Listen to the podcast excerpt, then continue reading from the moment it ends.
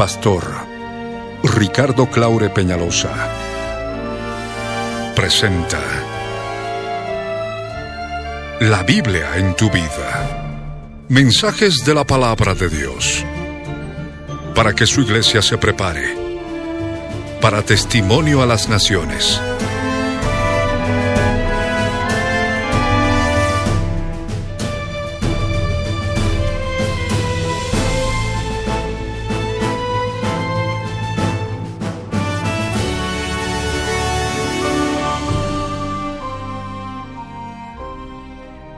El mensaje de hoy titula El corazón y la visión de la gloria de Dios en el templo. Está basado en el libro de Ezequiel capítulo 43 versos 1 al 12. Fue grabado en vivo el 17 de noviembre de 1996 en la ciudad de Cochabamba, Bolivia, como parte de los tesoros de las cosas viejas, y el 21 de junio de 2014, por las añadiduras y otros detalles como parte de los tesoros de las cosas nuevas. No te vayas y escucha con atención.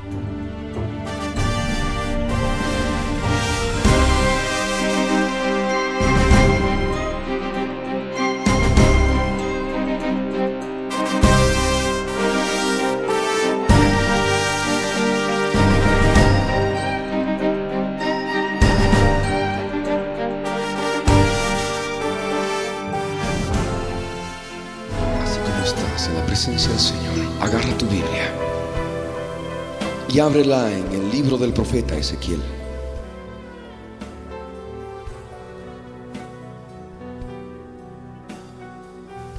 Ezequiel capítulo 43, versos 1 al 12.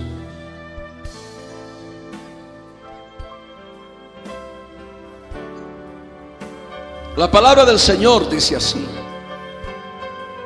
Me llevó luego a la puerta, a la puerta que mira hacia el oriente. Y he aquí la gloria del Dios de Israel que venía del oriente. Y su sonido era como el sonido de muchas aguas y la tierra resplandecía a causa de su gloria. Y el aspecto de lo que vi era como una visión, como aquella visión que vi cuando vine para destruir la ciudad y las visiones eran como la visión que vi junto al río Quebar. Y me postré sobre mi rostro. Y la gloria de Yahvé entró en la casa por la vía de la puerta que daba al oriente. Y me alzó el Espíritu Santo y me llevó al atrio interior. Y he aquí que la gloria de Yahvé llenó la casa. Y oí uno que me hablaba desde la casa y un varón estaba junto a mí y me dijo, Hijo de hombre, este es el lugar de mi trono, el lugar donde posaré las plantas de mis pies, en el cual habitaré entre los hijos de Israel para siempre. Y nunca más profanará la casa de Israel mi santo nombre, ni ellos, ni sus reyes, con sus fornicaciones, ni con los cuerpos muertos de sus reyes en sus lugares altos porque poniendo ellos su umbral junto a mi umbral y su contrafuerte junto a mi contrafuerte, mediando solo una pared entre mí y ellos, han contaminado mi santo nombre con sus abominaciones que hicieron. Por tanto, los consumí en mi furor. Ahora arrojarán lejos de mí sus fornicaciones y los cuerpos muertos de sus reyes y habitaré en medio de ellos para siempre.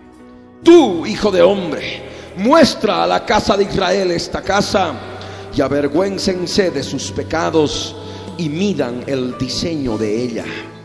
Y si se avergonzaren de todo lo que han hecho, hazles entender el diseño de la casa, su disposición, sus salidas y sus entradas, y todas sus formas y todas sus descripciones y todas sus configuraciones y todas sus leyes y descríbelo delante de sus ojos para que guarden toda su forma y todas sus reglas y las pongan por obra. Esta es la ley de la casa. Sobre la cumbre del monte, el recinto entero, todo en derredor será santísimo. He aquí, esta es la ley de la casa. Así como están, pueden tomar asiento.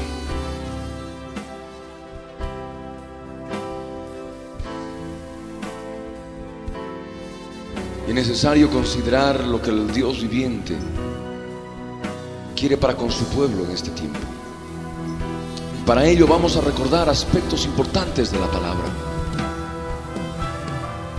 Sabemos nosotros por la escritura, tal cual está escrito en Primera de Corintios, en el capítulo 3, verso 16 y verso 17, somos templo del Dios viviente. Por ello dice la escritura, ¿no sabéis que sois templo de Dios y que el Espíritu Santo de Dios mora en vosotros? Si alguno destruyere el templo de Dios, Dios le destruirá a él, porque el templo de Dios, el cual sois vosotros, santo es. El Señor está hablando a nosotros ahora, está hablando a tu vida. El Señor te hace conocer que somos templo del Dios viviente, tú eres templo del Dios viviente. Y como templo del Dios viviente, el Señor quiere llenar tu vida de su gloria, llenar nuestras vidas de su gloria. Y por ello leemos claramente en Ezequiel en el capítulo 43 algo que es muy importante. De qué forma el Dios Todopoderoso quiere llenar tu vida con su gloria. De qué modo el Dios viviente quiere que conozcan las leyes del templo. Las leyes del templo para aquellas personas que han descuidado esas leyes y están viviendo en tibieza, están viviendo en oscuridad, están viviendo en tinieblas. Ahora es necesario que tú te dejes llevar por el Espíritu Santo de Dios a la puerta. Es necesario que subas ahora a la presencia del Dios Altísimo. Aquí en la escritura nos dice que Ezequiel fue llevado luego a la puerta. Y ahora es importante que tú te dejes llevar por el Espíritu Santo de Dios a la puerta. Aquella puerta tiene un nombre y esa puerta es Jesús de Nazaret. Jesús manifestó en forma clara, yo soy la puerta. El que por mí entrare será salvo y hallará pastos. Y es justamente lo que el Señor quiere hacer para contigo. Quiere llevarte a la puerta. La puerta que mira hacia el oriente. En el templo especificado por el profeta Ezequiel, existe una puerta. Una puerta que mira hacia el oriente. Una puerta que mira hacia el lugar donde sale el sol. Y es necesario que tú veas dónde está esa puerta en el espíritu. Es necesario que veas dónde está esa puerta espiritual. Esa puerta. Esa puerta que es tu corazón. En el cual entra Jesús cuando tú lo permites. Es necesario que veas ahora. Jesús es la puerta, pero al mismo tiempo es tu corazón. Porque por ese corazón entra Jesús, sencillo dispones, me llevó hacia la puerta, la puerta que mira hacia el oriente. Es necesario que dispongas ahora tu corazón a mirar hacia el oriente, porque del oriente siempre ha venido la gloria del Dios de Israel. Aquí nos dice la escritura en el verso 2, y he aquí la gloria del Dios de Israel que venía del oriente. Es necesario que ahora dispongas tu vida, dirijas tu vida para poder mirar al oriente, al lugar de donde ha de venir la gloria del Dios de Israel. La gloria del Dios de Israel, conforme a la escritura en segunda de Corintios capítulo 4, verso 6, es revelada en el rostro de Jesucristo. Esa gloria del Dios de Israel quiere iluminar tu vida esa gloria del Dios de Israel es la que quiere resplandecer en medio de las tinieblas en que te encuentras. Porque Dios que mandó que de las tinieblas resplandeciese la luz, es el que resplandeció en nuestros corazones para iluminación del conocimiento de la gloria de Dios en la faz de Jesucristo. Deja ahora que tu corazón resplandezca de luz, de la gloria del Dios de Israel, manifestada en la faz de Jesucristo, en el rostro de Jesucristo. Por eso la importancia que veas ahora. En este momento pon tu mano en el corazón en el mismo lugar donde está el corazón físico, ahí está el corazón del alma. Obedece, ahí está tu corazón.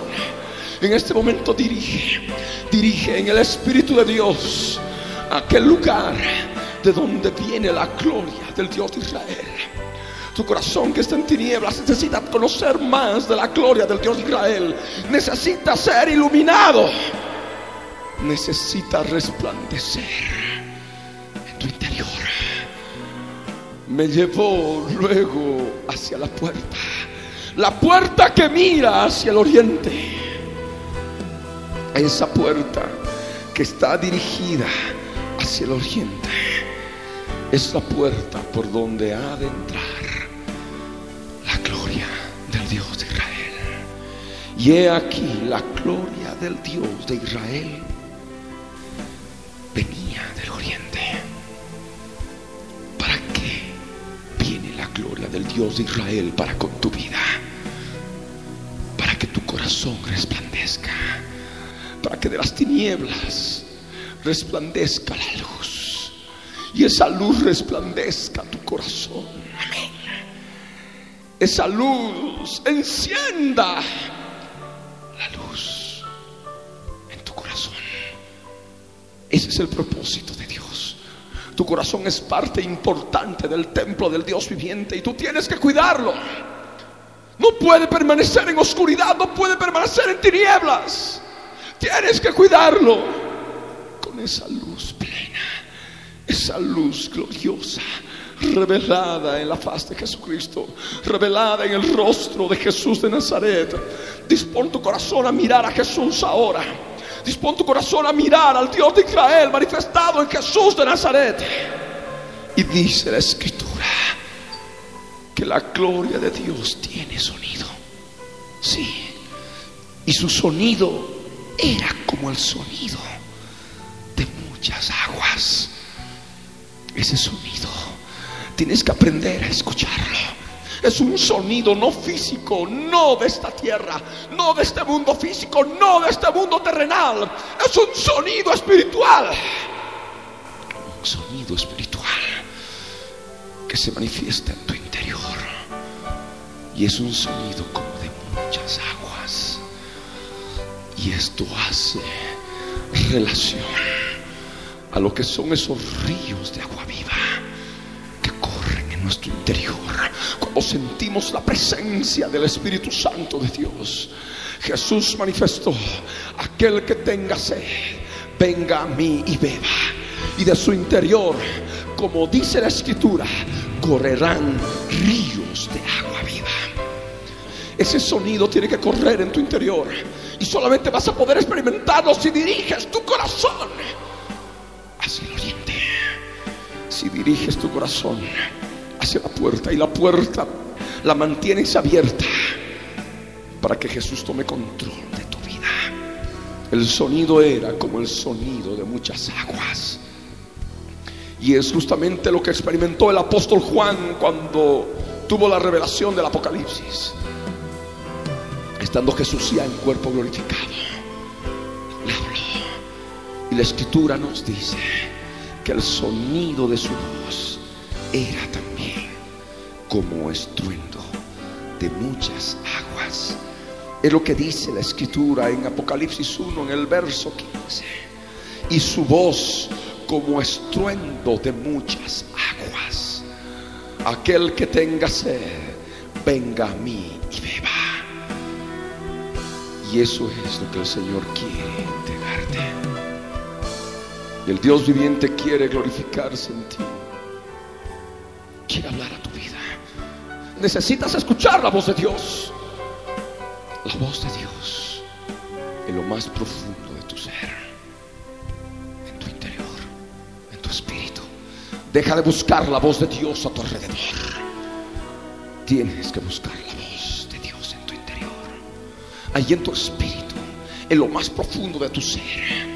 Está la presencia de Dios.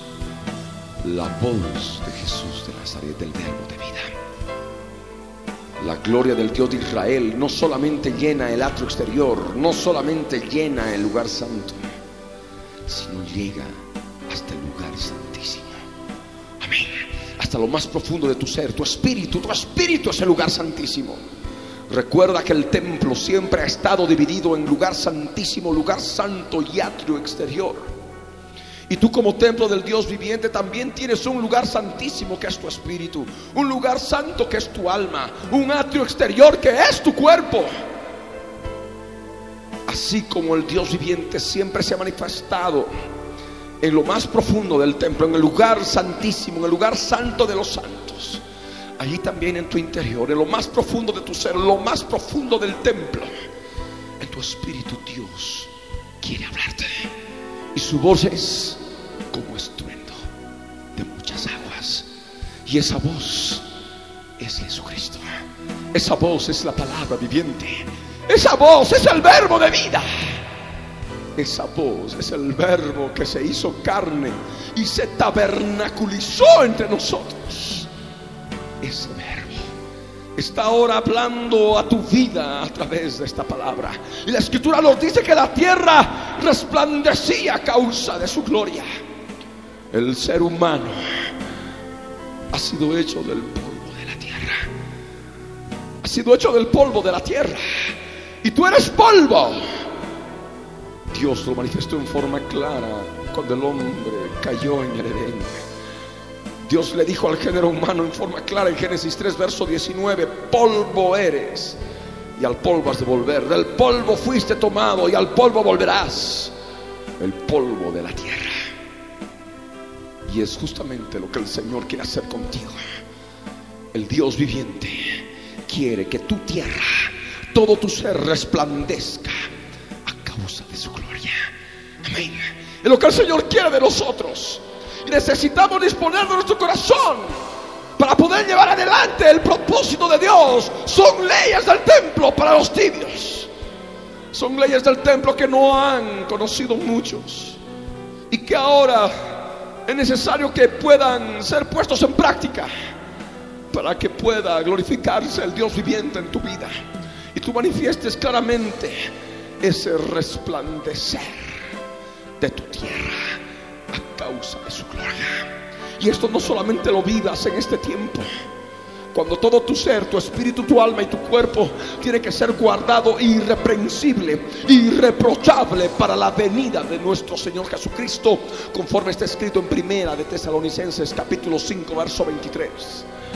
Sino también para el momento glorioso, para el momento glorioso de la venida de Jesucristo en que esta tierra, este cuerpo mortal, este cuerpo hecho del polvo de la tierra, tu cuerpo, ha de resplandecer a causa de su gloria.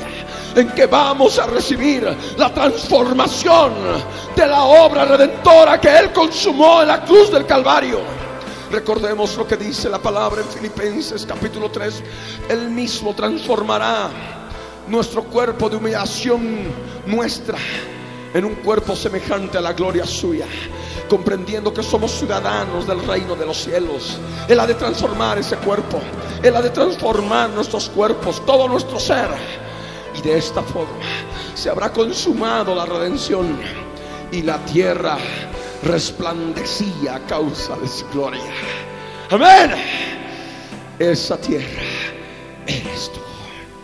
La tierra prometida eres tú. Y tú tienes el deber, la responsabilidad de conquistar la tierra prometida para Él. Eres un guerrero como Josué. Amén. Que necesitas conquistar la tierra y echar fuera a todos los cananeos, los jebuseos, los fereceos, los hebeos, los fereceos, los gergeseos y los nefilim y todos los gigantes que habitan en la tierra prometida. Hay muchos gigantes en tu vida que tú necesitas echar. Necesitas preparar tu tierra para que la gloria de Dios resplandezca en tu tierra. Amén. Es necesario que disiernas esta palabra. Y la escritura nos dice que Ezequiel vio que el aspecto de todo lo que ocurría era como una visión. Como aquella visión que vio cuando él fue para destruir la ciudad. Y las visiones eran como la visión que él vio cuando estaba junto al río Quebar. Es necesario que tú comprendas la importancia de la visión. Tiene que haber visión en tu vida. Si no hay visión en tu vida, visión de la gloria de Dios, visión de lo que es necesario que resplandezca en tu corazón, no vas a poder humillarte delante del Dios Altísimo. Necesitas ver la visión. Necesitas abrir tus ojos espirituales para poder comprender la visión. Esa visión es clara. Y esa visión también muchas veces está relacionada con la destrucción. Destrucción de las cosas de tu vida que al Señor no le agradan. Destrucción de las cosas que hay en tu ser y en nuestro ser, porque eso también me involucra a mí. El Dios viviente quiere, quiere que mantengas la visión clara en tu vida. Visión clara de la gloria de Dios que quiere resplandecer en tu corazón. Porque Dios ha mandado que de las tinieblas resplandezca la luz. Y esa luz es la que tiene que resplandecer en tu corazón. Iluminado por el conocimiento de la gloria de Dios en la faz de Jesucristo. Necesitas conocimiento de Dios, conocimiento de su palabra, pero no una palabra mental aprendida de memoria, teologizada, no. Una palabra espiritual, experimentada. Es lo que necesitas. Necesitas ver la visión, una visión clara de lo que el Señor quiere de tu vida en cuanto a lo que es santidad. Solamente así, comprendiendo la visión, abriendo tus ojos espirituales para ver la visión, vas a poder postrarte sobre tu rostro en la presencia del Señor. Jesús habló a los tibios de la iglesia en la Odisea. Por cuanto eres pobre, ciego, miserable y desnudo, unge tus ojos con colirio, hablando de los ojos espirituales. Tienes que ungir tus ojos con colirio para poder ver la visión para poder comprender la visión de la gloria de Dios que quiere llenar tu templo, que quiere llenar tu casa, que quiere llenar todo tu ser. Solamente así podrás humillarte. Solamente así podrás humillarte delante de Él en el templo. Por ello dice que cuando vio la visión Ezequiel, se postró sobre su rostro, se humilló si hasta ahora no has podido humillarte en forma total delante del Dios Altísimo, es porque no has visto la visión. Y si no has podido ver la visión es porque tus ojos están ciegos. Tus ojos están en oscuridad y necesitas comprender la tibieza que hay en tu vida. Y están ciegos por la tibieza que hay en tu vida. Por eso el Señor te aconseja que unjas tus ojos con colirio, colirio espiritual, para que puedas ver lo que verdaderamente él quiere que veas en el reino espiritual, en el reino de los cielos, porque nuestra ciudadanía es del reino de los cielos. Y esta visión es del reino de los cielos, es para aquellos que son ciudadanos del reino de los cielos. Y me postré sobre mi rostro, dice Ezequiel.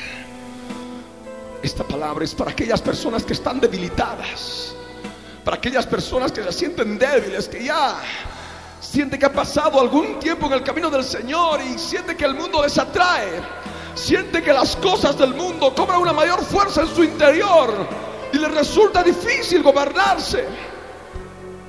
Y hasta le resulta difícil congregarse, leer la palabra, escudriñar la palabra. Esta palabra es para todos aquellos que quieren vivir como Ezequiel la experiencia de la visión, de la gloria de Dios. Amén. Ezequiel significa Dios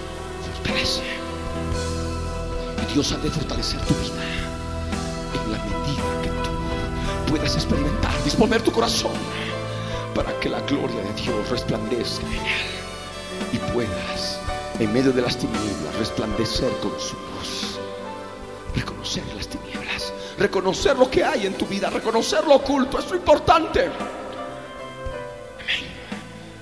Y solamente vas a poder hacerlo iluminándote su gloria. Ahí vas a poder ver lo que realmente hay en el interior. Porque estando en tinieblas, en oscuridad, no vas a poder ver nada dentro del templo. No vas a poder ver nada dentro de tu interior. Y vas a seguir la misma persona como siempre, sin poder lograr cambios, sin lograr transformación, sin lograr edificación espiritual. Es necesario que ahora abras tus ojos. Es necesario que ahora comprendas la visión y te postres sobre tu rostro, te humilles. Humíllense en la presencia del Señor y Él los exaltará. Humíllate en la presencia del Señor. Humillémonos en la presencia del Señor. Lo que el Señor quiere de ti. Me postré sobre mi rostro, dice Ezequiel. Y cuando Él se postró sobre su rostro, cuando Él se humilló, solamente cuando Él se humilló, conforme está escrito en el verso 4, la gloria del yo soy el que soy, entró en la casa.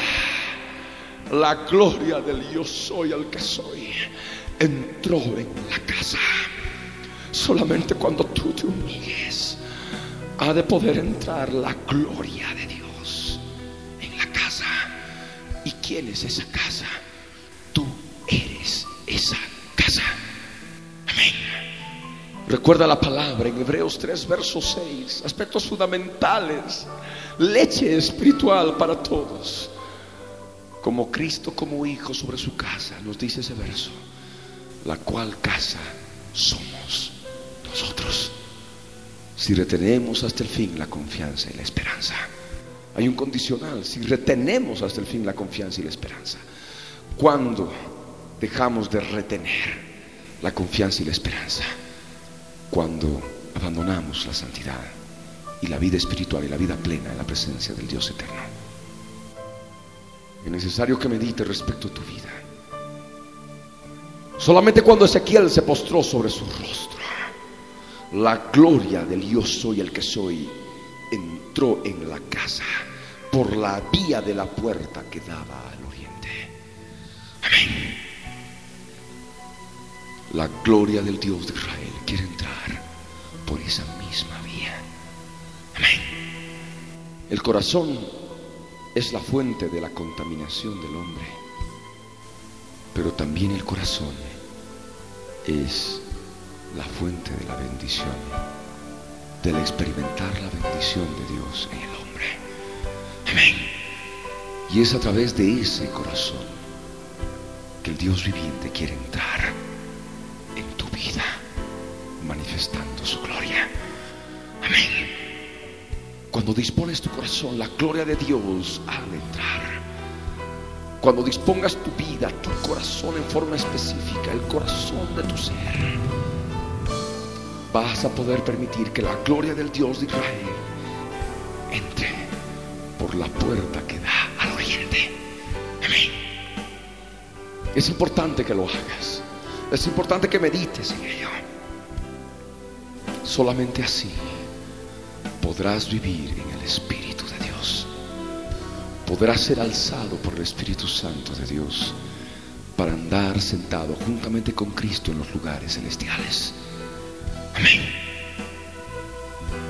Es necesario que abras tus ojos. Porque solamente cuando entró la gloria del Dios de Israel por la vía de la puerta que da al oriente, a la casa, solamente en ese momento el Espíritu de Dios pudo alzar a Ezequiel.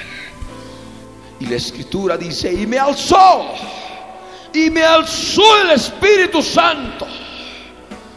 Es necesario que dejes que el Espíritu Santo de Dios te alce, pero solamente vas a poder permitirle que lo haga si dispones tu corazón para que sea lleno de la gloria del Dios de Israel, la gloria del yo soy el que soy, a través de tu corazón.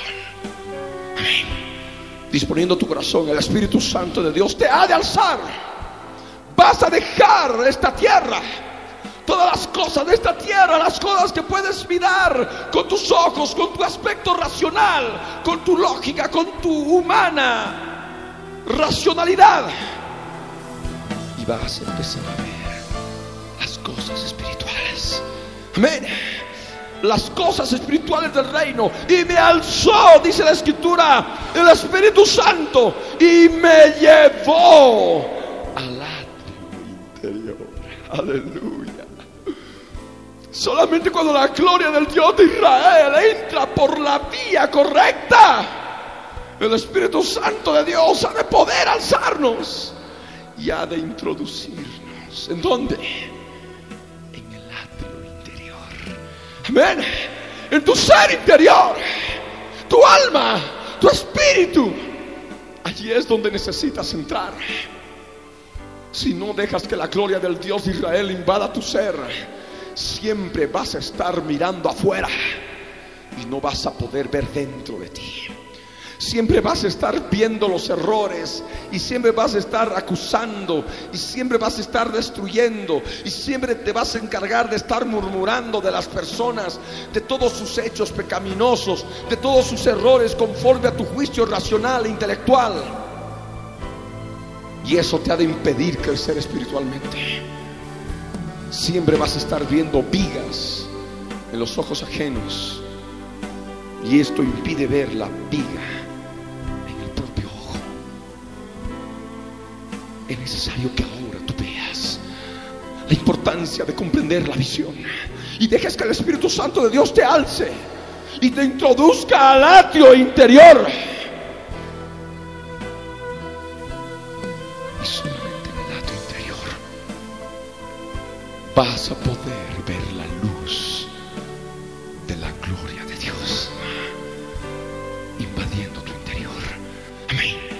Vas a poder ver en forma clara, tengo esto, algo inmundo, algo sucio, algo que está podrido, algo que está dando mal olor. Vas a poder verlo en toda su fealdad. Amén y me llevó al atrio interior. Y solamente Ezequiel cuando estuvo en el atrio interior, él pudo ver que toda la casa estaba llena de la gloria del Dios soy el que soy. Amén. Él pudo ver con sus propios ojos, estando dentro del templo, que la casa estaba llena. El santuario estaba lleno y cuando hablamos del santuario estamos hablando solamente del lugar santo y el lugar santísimo. Lo que es el alma y el espíritu. Amén.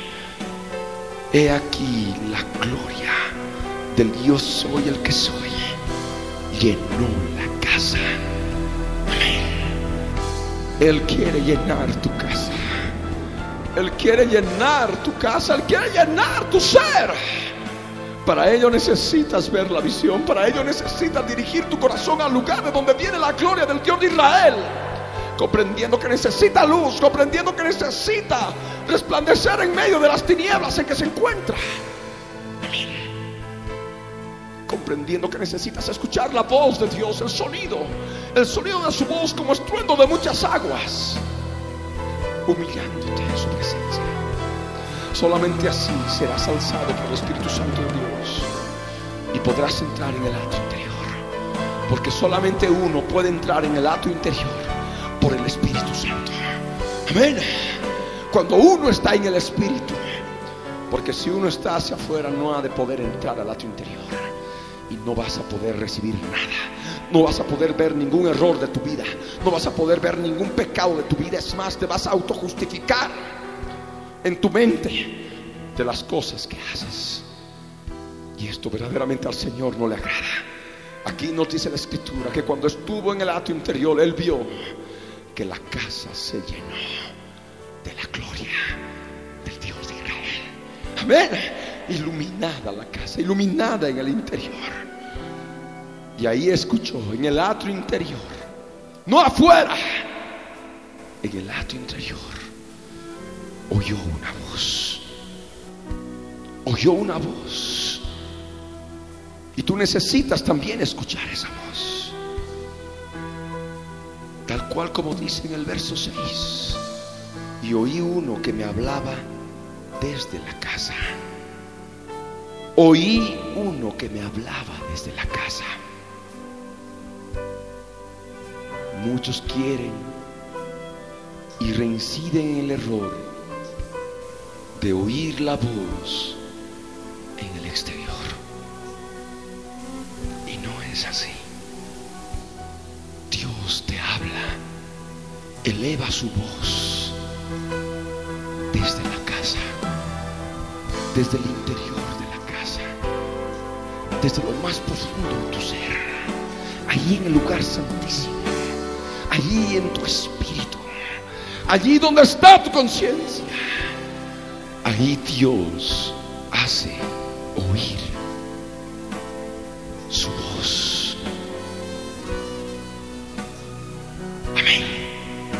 Oí uno que me hablaba desde la casa y un varón estaba junto a mí. En la presencia de Dios, en la presencia de Jesús. Cuando aquí habla de varón, está hablando un ser, un ser de sexo masculino. Amén. Pero no es un ser físico, llamémosle así, de este reino terrenal, sino es un varón del reino celestial. Y ese varón tiene un nombre y es Jesús de Nazaret.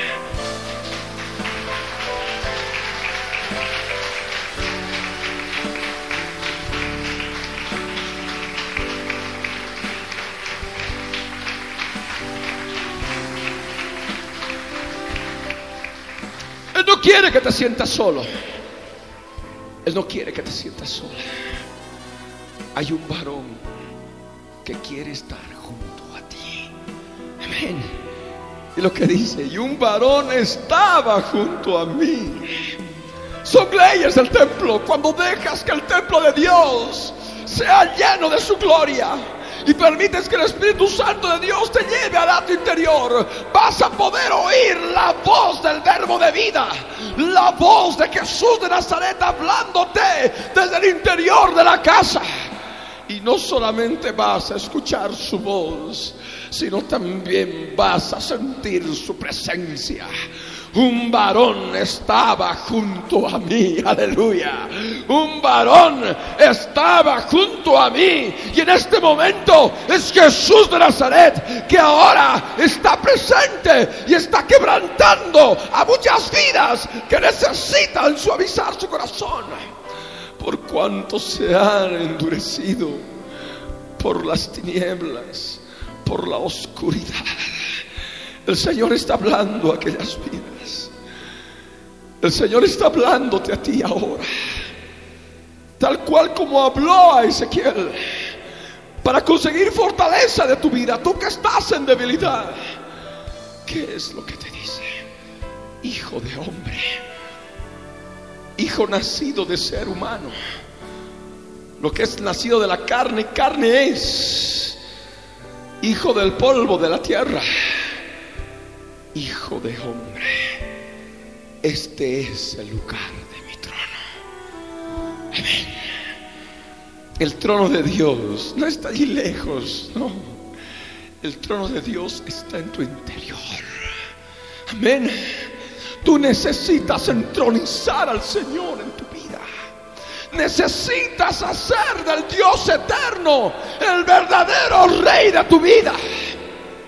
Solamente vas a poder comprender y ubicar en forma perfecta el lugar de su trono cuando comprendas la visión de la gloria del Dios de Israel y te hayas humillado y te hayas postrado sobre tu rostro y hayas dejado que el Espíritu Santo de Dios te alce y te introduzca al acto interior. Solamente dentro del acto interior y siendo iluminado con la gloria del Dios de Israel, vas a poder oír su voz, vas a poder sentir la presencia de Jesús junto a ti y vas a poder escuchar en forma clara y ver el lugar de su trono. Amén. ¿Dónde está su trono? Aquí fuera.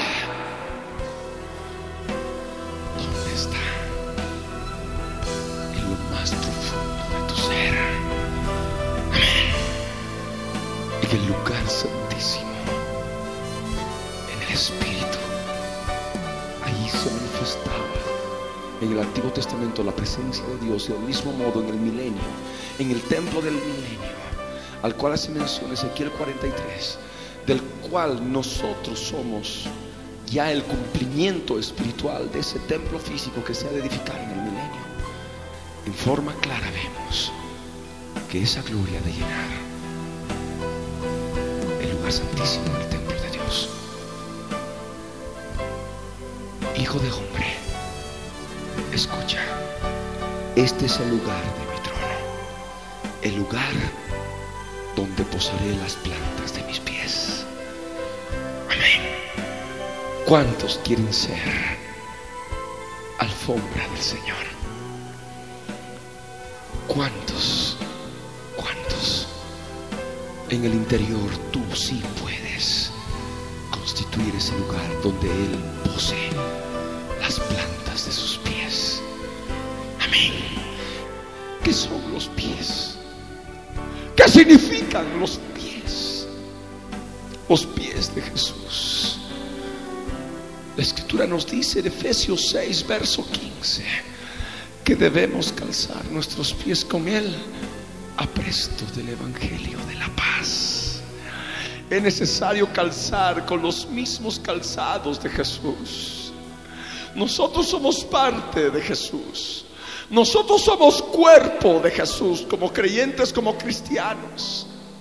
Y por tanto, somos los pies de Jesús. Él nos ha encargado predicar el Evangelio del Reino. Amén. Y necesitamos conocer el fundamento del Evangelio del Reino. Cuando ahí en la palabra, en Efesios 6:15, se traduce a presto en la Reina Valera 60, se utiliza la palabra griega etoimaisia, que significa no solamente diligencia, rapidez para utilizar el Evangelio, sino también estar fundamentado. Se utilizaba esa palabra para los corredores, los corredores de velocidad, los que corrían en aquel tiempo en el estadio en Grecia. En la palabra griega, itoimasía, se manifiesta un corredor que está listo para salir rápidamente, pero al mismo tiempo bien apoyado, bien fundamentado para salir rápidamente. Amén. Y esto es necesario comprender.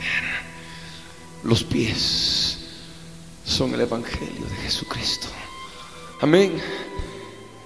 El Evangelio, la profundidad, el fundamento de la palabra de Dios, del Evangelio, de las buenas noticias del reino, van a tener su lugar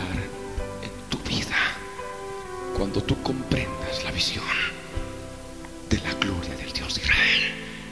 Amén. Amén. De otro modo, abriendo la escritura, va a ser como un libro histórico, un libro muerto. Pero si dispones tu vida a todo lo que estamos compartiendo, verdaderamente el Señor ha de ser rey en su trono y ha de tener su lugar en tu vida. Amén. Y ha de posar sus pies en el lugar santísimo. Amén. En el atrio interior. Este es el lugar donde posaré las plantas de mis pies, en el cual habitaré entre los hijos de Israel para siempre, por toda la eternidad. Y esa es la promesa para aquellos que somos templos del Dios viviente. Amén. Él nos promete habitar con nosotros para siempre. Nunca más debes profanar su santo nombre siendo parte de la casa de Israel, siendo parte del pueblo de Dios. Ni tú, ni tus reyes. ¿Cuántos reyes tengo? Podrá decir alguno, yo tengo reyes en mi vida. Sí. Sí. Para que puedas experimentar y ver en forma clara el lugar del trono del rey en tu vida necesitas descubrir en forma clara de qué forma tu templo ha sido profanado. De qué modo el santo nombre de Jesús de Nazaret ha sido profanado por la iglesia, profanado por la casa de Israel. tus reyes que hay en tu. Aquí en la escritura nos dice claramente, y nunca más profanará la casa de Israel mi santo nombre, ni ellos ni sus reyes con sus fornicaciones, ni con los cuerpos muertos de sus reyes en sus lugares altos. Hay reyes en tu vida. Hay reyes que tú necesitas sacar y enterrarlos.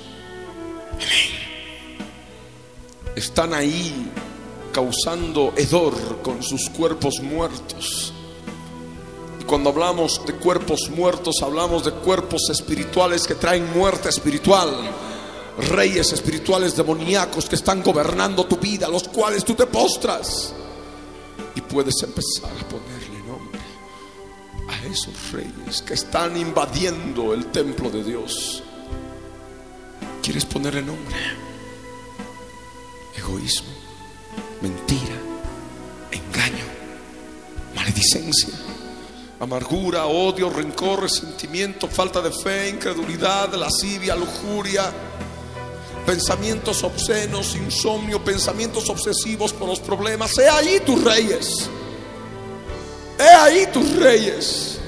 Esos reyes están profanando el santo nombre del Dios de Israel que debe estar en el templo del Dios viviente y tú eres ese templo.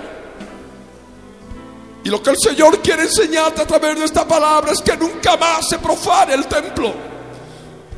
Nunca más profanes el templo tú con tus reyes, con tus fornicaciones y con los cuerpos muertos de tus reyes en los lugares altos.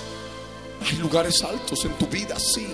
Lugares altos de orgullo, lugares altos de soberbia, lugares altos de altivez, lugares altos de rebeldía la presencia del rey. Lugares altos en los cuales tú te rebelas y ahí haces sacrificios de muerte, sacrificios de muerte a tus reyes, cuerpos muertos de reyes en los lugares altos Recuerda que tú eres la tierra. Y esa tierra tiene muchos lugares altos.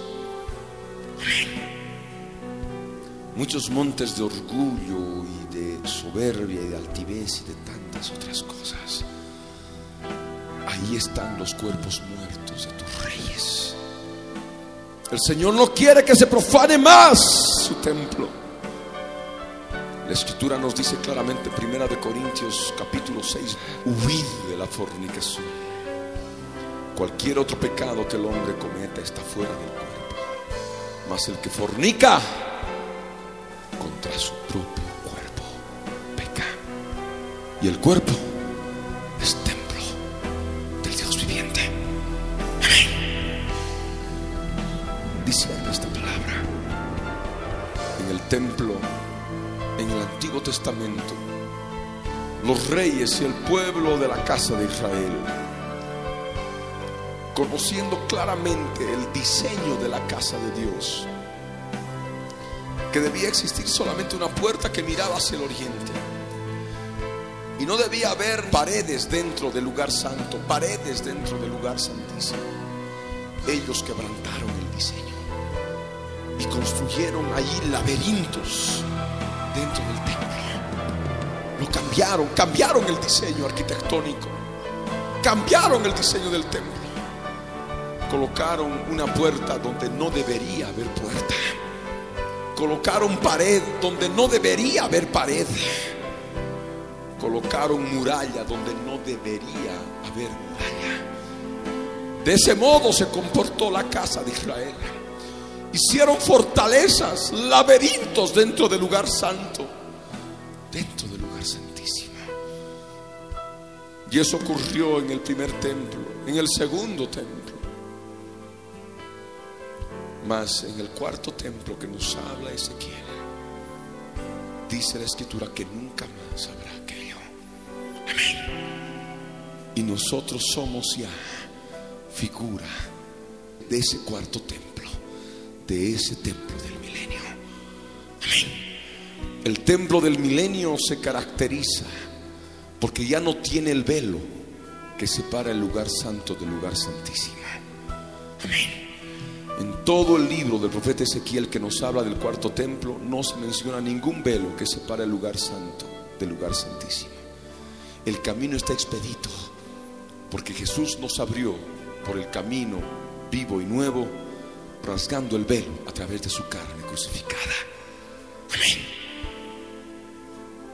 Pero vemos que el hombre en su naturaleza caída, el cristiano, construye murallas, fortalezas en, su lugar santo, en su alma, fortalezas en su lugar santísimo. Y es más, fortalezas entre el lugar santo el lugar santísimo donde está la presencia de Dios, cuando se construye la muralla ya no hay la presencia de Dios. El cristiano está como, ¿dónde está Señor? Ya no siente su presencia construyó una muralla, una pared entre el lugar santo y el lugar santísimo, entre el alma y el espíritu. Y por eso ya no siente la presencia de Dios. Es necesario que ahora puedas comprender esto. Y lo que el Señor reclama es una ley del reino. El verso 8 dice, porque poniendo ellos su umbral junto a mi umbral y su contrafuerte junto a mi contrafuerte, mediando solo una pared entre mí y ellos, han contaminado mi santo nombre con sus abominaciones que hicieron. Por tanto los consumí en mi furor.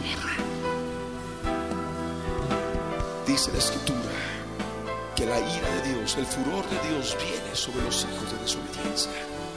Amén. Y los desobedientes que hacen construyen paredes donde no deberían haber paredes. Y es lo que el Señor reclama. Hay una pared de separación entre mí y ellos.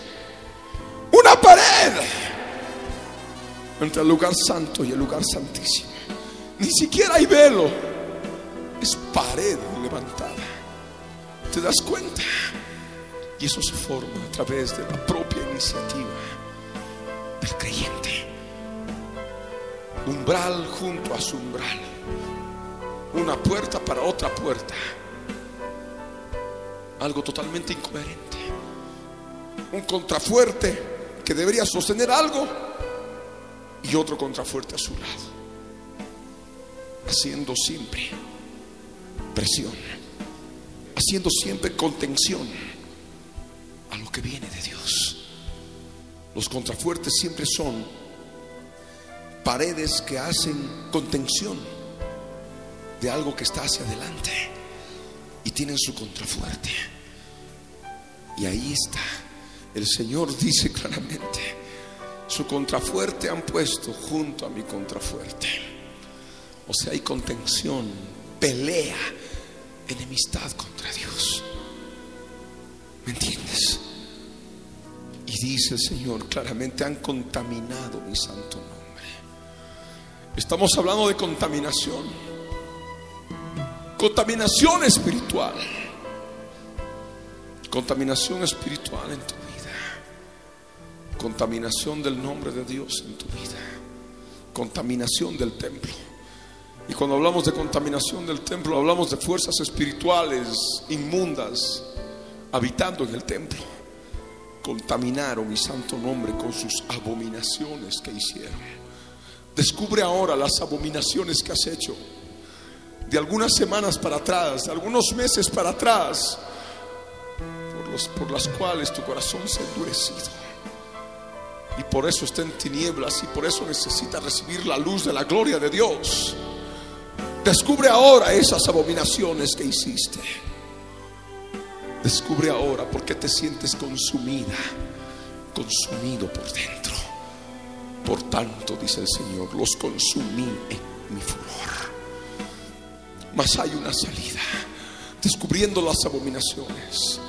Descubriendo los cuerpos muertos de tus reyes, de los reyesuelos que tienes en tu vida.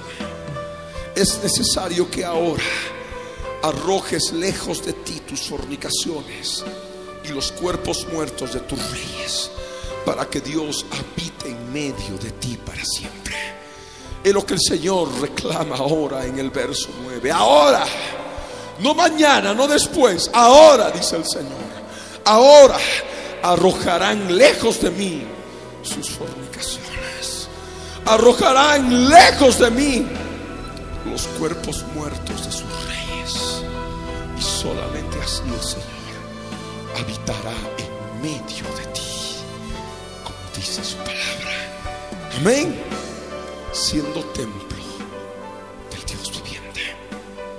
Templo del Espíritu Santo de Dios en tu propia vida. Necesitas arrojar lejos la fornicación.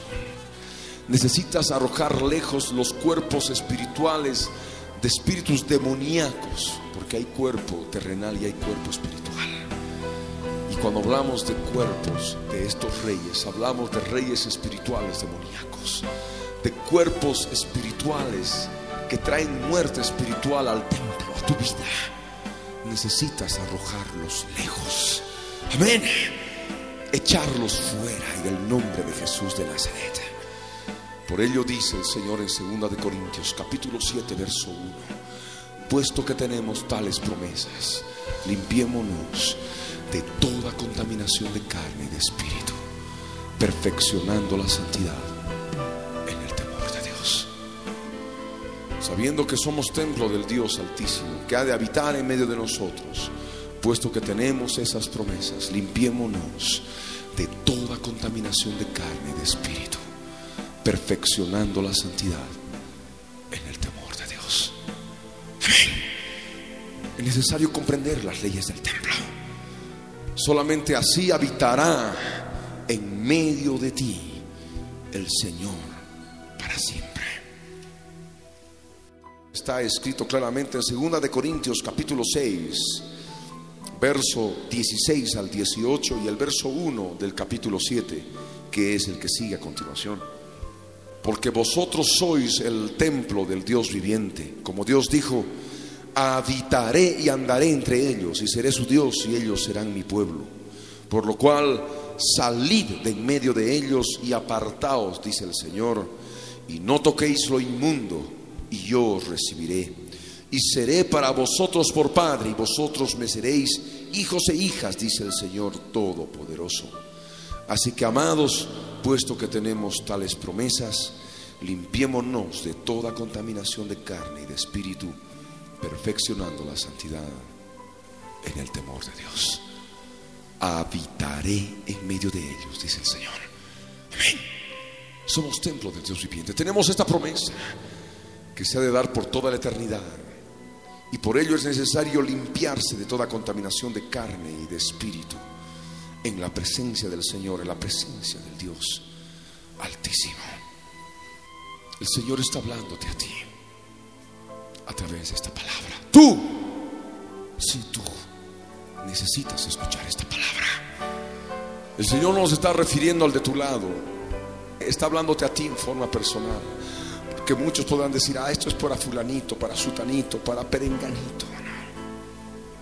Deja de ver a tu Deja de ver afuera y entra al atrio interior por el Espíritu Santo de hombre, muestra a la casa de Israel esta casa y avergüéncense de sus pecados y midan el diseño de ella. Es necesario que tú puedas entender en forma clara el diseño de la casa el diseño del templo del Dios de Israel. El Señor quiere que puedas ver en forma clara el diseño de la casa. Solamente vas a poder ver en forma clara y específica lo que es tu espíritu, tu alma y tu cuerpo. Y cada parte de tu espíritu, cada parte de tu alma, cada parte de tu cuerpo, avergonzándote de tus pecados.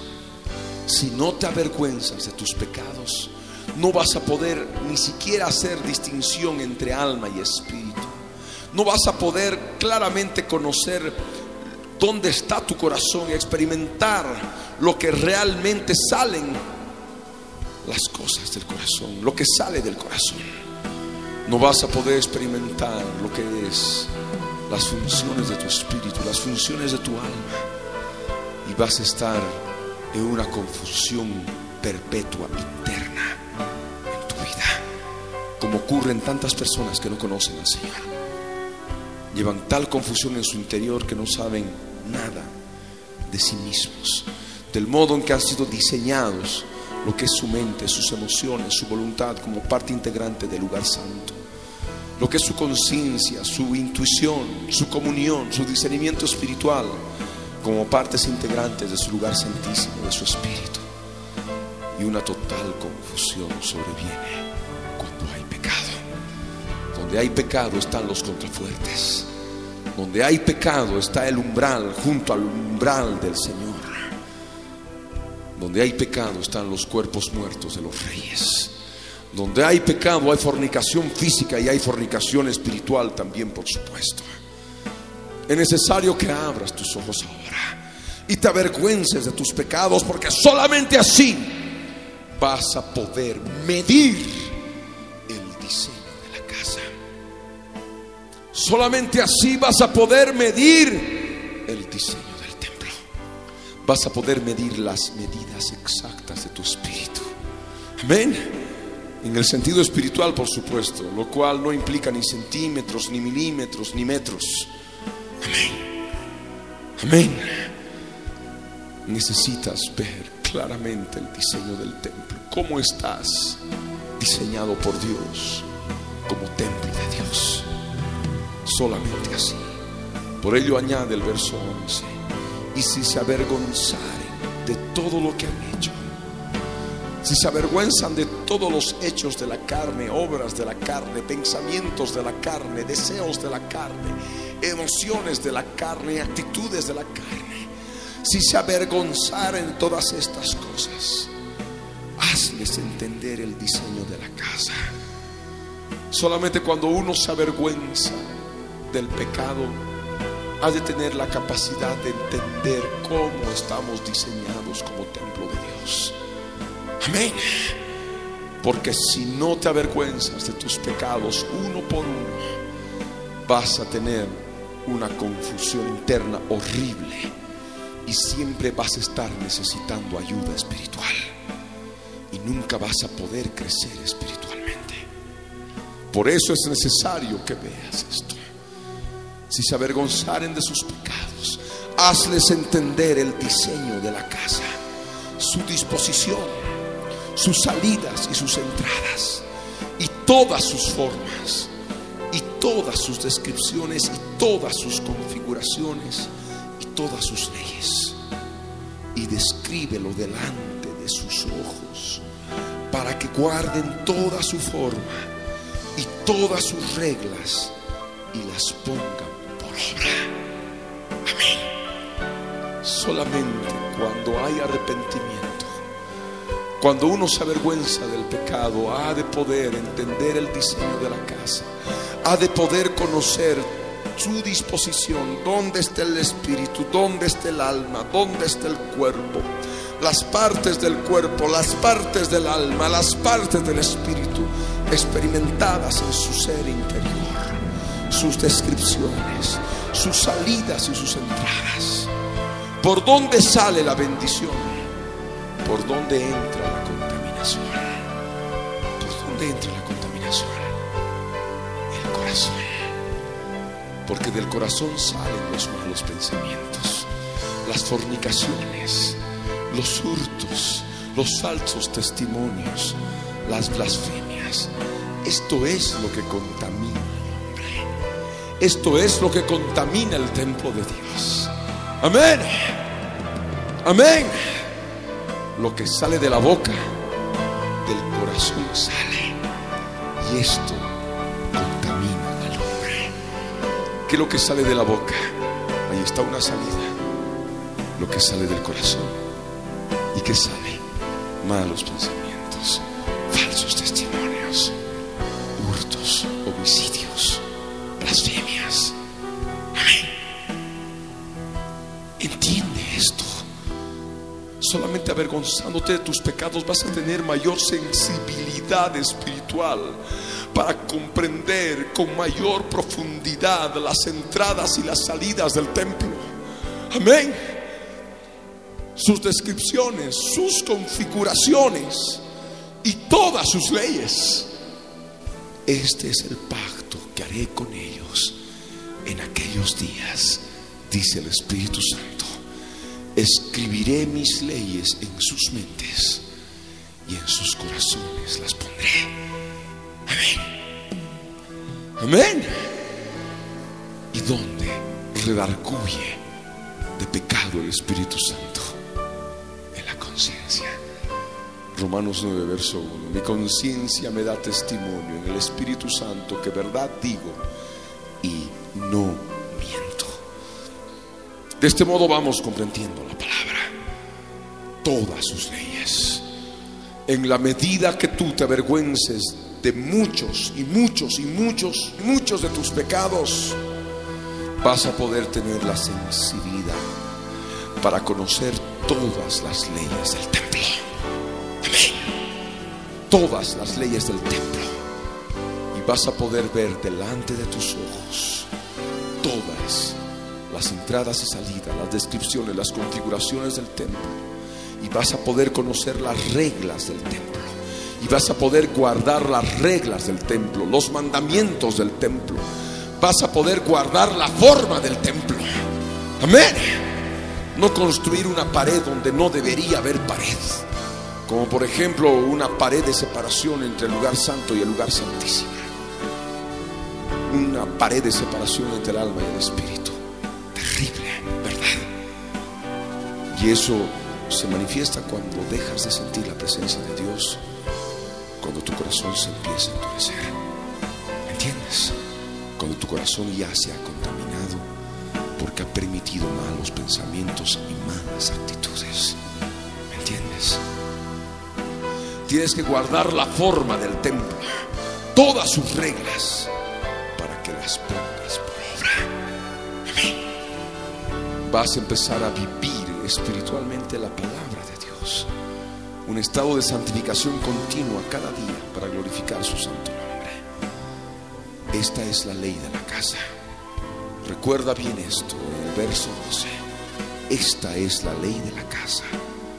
Sobre la cumbre del monte, el monte de Sion, que nos menciona Hebreos 12, verso 22, 23 y 24, donde está la ciudad de Jerusalén, la Jerusalén celestial, la ciudad de Dios vivo, sobre la cumbre del monte, ahí donde estamos nosotros en la presencia de Dios, siendo ciudadanos del reino de los cielos, como está escrito en Filipenses 3, verso 20. Y como está escrito en Hebreos 12, verso 23. Nosotros somos ciudadanos del reino de los cielos por el Espíritu. Nuestros espíritus han sido justificados y hechos perfectos con la obra que Jesús ha consumado en la cruz del Calvario. Y con nuestros espíritus nosotros somos ciudadanos del reino de los cielos y podemos tener acceso a la cumbre del monte de Sión, donde está Dios, el juez de todos. Y esta es la ley de la casa. Sobre la cumbre del monte, el recinto entero. Tú eres ese recinto. Tú eres ese templo. El recinto entero y todo en derredor. Ah, todo lo que te rodea debe ser santo. No, santísimo. Amén. Esta es la ley de la casa. Por eso cuida que está a tu alrededor, que no te contamine. Amén. Tú tienes que darte cuenta qué es lo que te contamina. Todo lo que está alrededor de tu vida debe ser santísimo. Amén. El Señor repite, he aquí, esta es la ley de la casa. Amén. Claramente tú has comprendido en base a esta palabra las leyes del templo. Para aquellos que estando en tibieza han construido paredes contrafuertes, están en oscuridad, en tinieblas, con la puerta cerrada, el templo en oscuridad, sin que entre la gloria de Dios. Ahora experimenta la visión. La gloria del Dios de Israel quiere iluminar tu vida. Que tu corazón resplandezca con su gloria en la faz de Jesucristo. Vamos a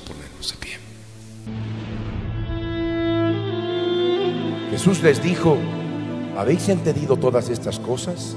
Ellos respondieron, sí, Señor. Él les dijo, por eso todo escriba, doctor, en el reino de los cielos es semejante a un padre de familia que saca de su tesoro cosas nuevas y cosas viejas.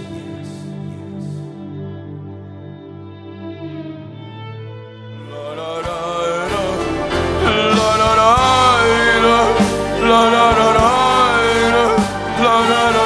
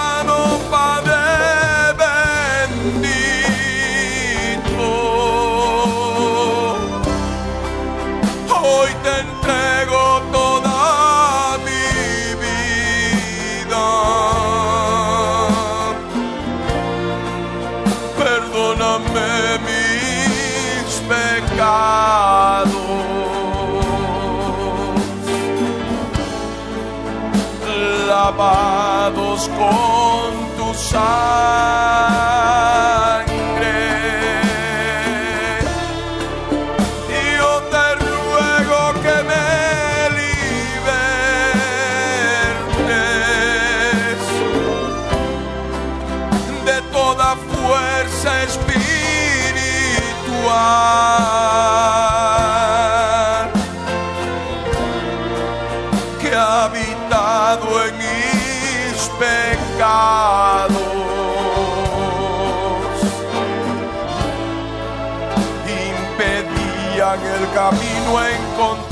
Tchau!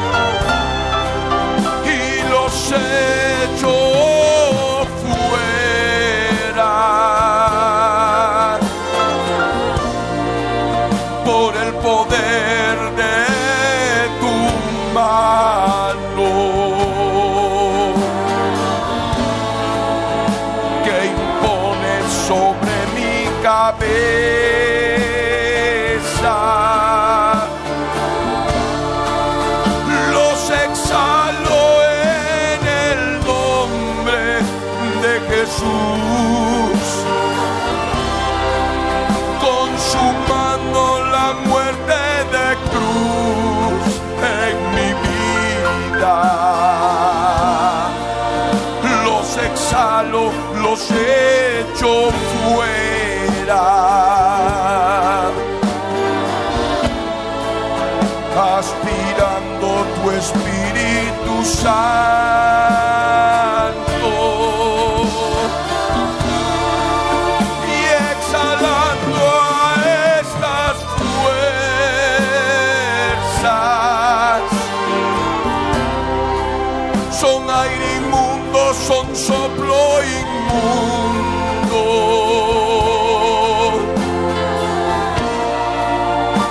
salen ahora por mi boca.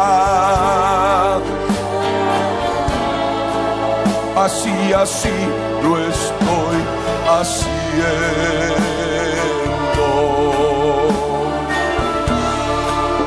Empieza ahora a soplar, a exhalar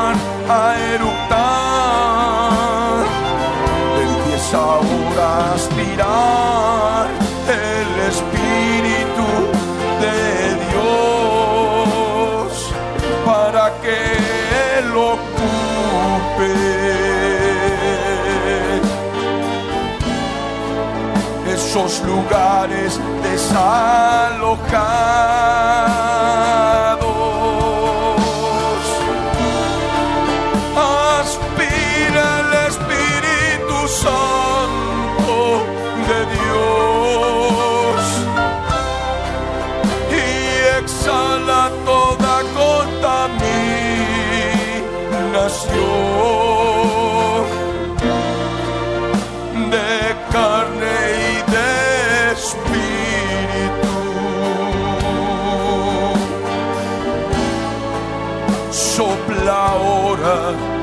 Exhala ahora.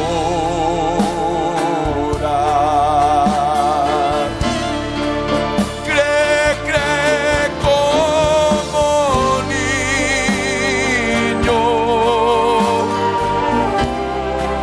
y verás que ser libre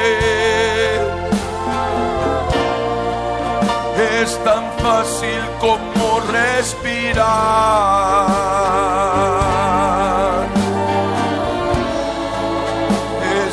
Fácil como exhalar.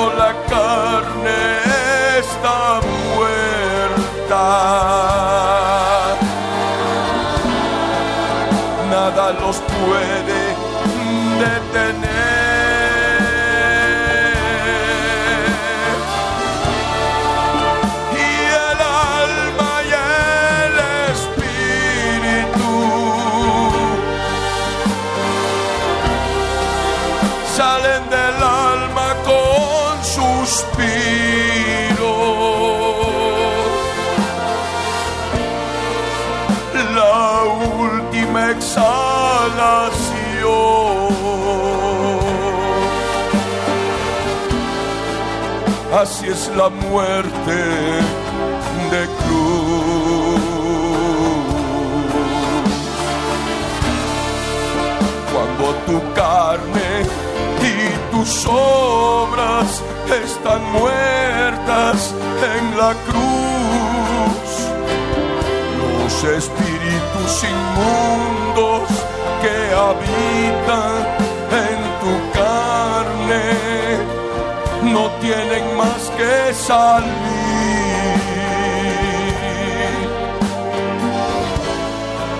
porque la carne está muerta.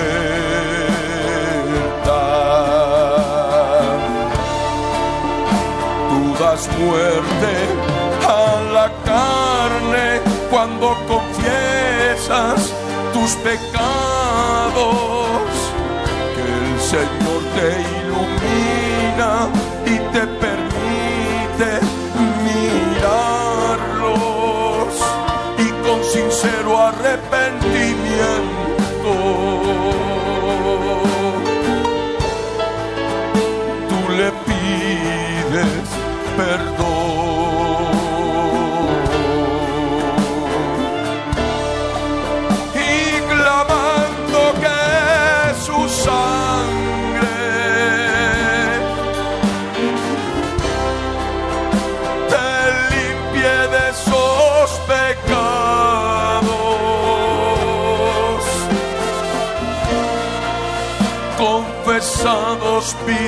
pidiéndole perdón.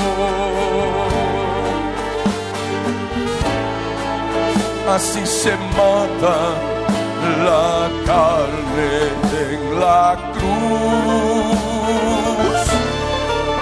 es por la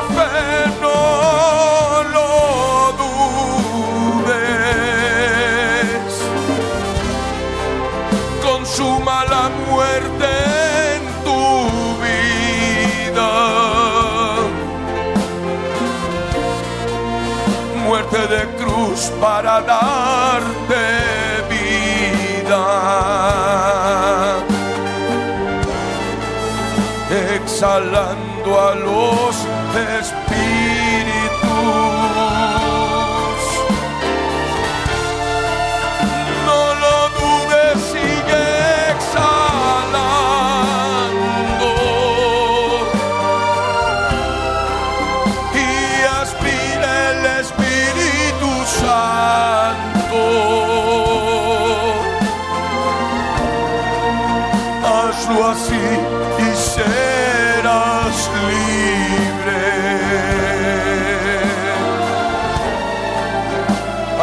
assim.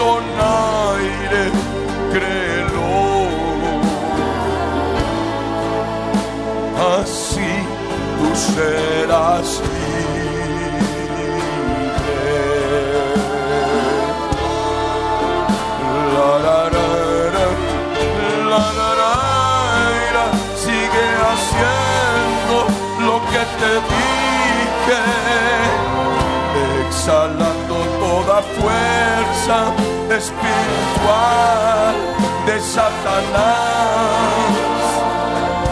aspirando el espíritu de Dios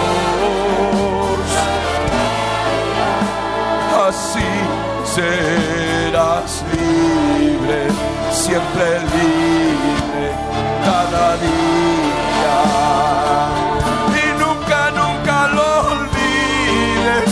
Cada día debes tomar la cruz en tu vida para así derrotar a las fuerzas de maldad que siempre quieren.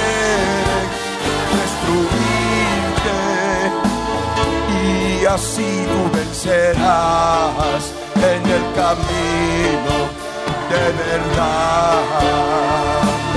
Siempre con honestidad, sinceridad y verdad tú debes acudir al Rey Jesucristo, nuestro Dios, así poder confesar toda maldad, todo pecado que aún queda en tu alma, en tu mente, tu corazón. No lo olvides, no lo olvides, cada día debes hacerlo. Como ahora aquí te la guía del Espíritu, así cantando en armonía, tú escuchas esta enseñanza que el Espíritu quiere. Hoy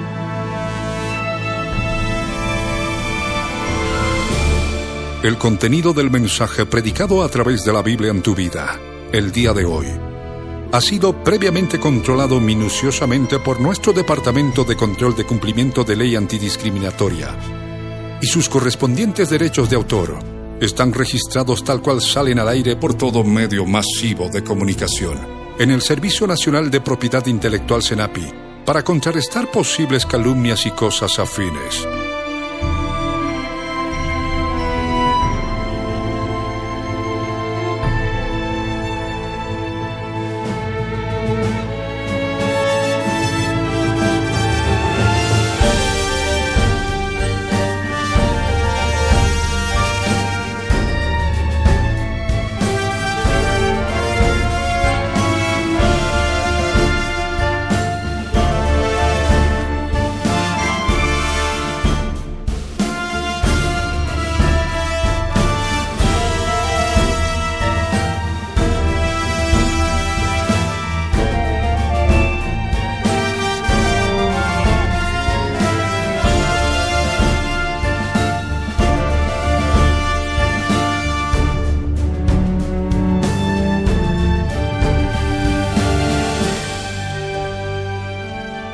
El pastor Ricardo Claure Peñalosa presentó La Biblia en tu vida. Mensajes de la palabra de Dios para que su iglesia se prepare para testimonio a las naciones.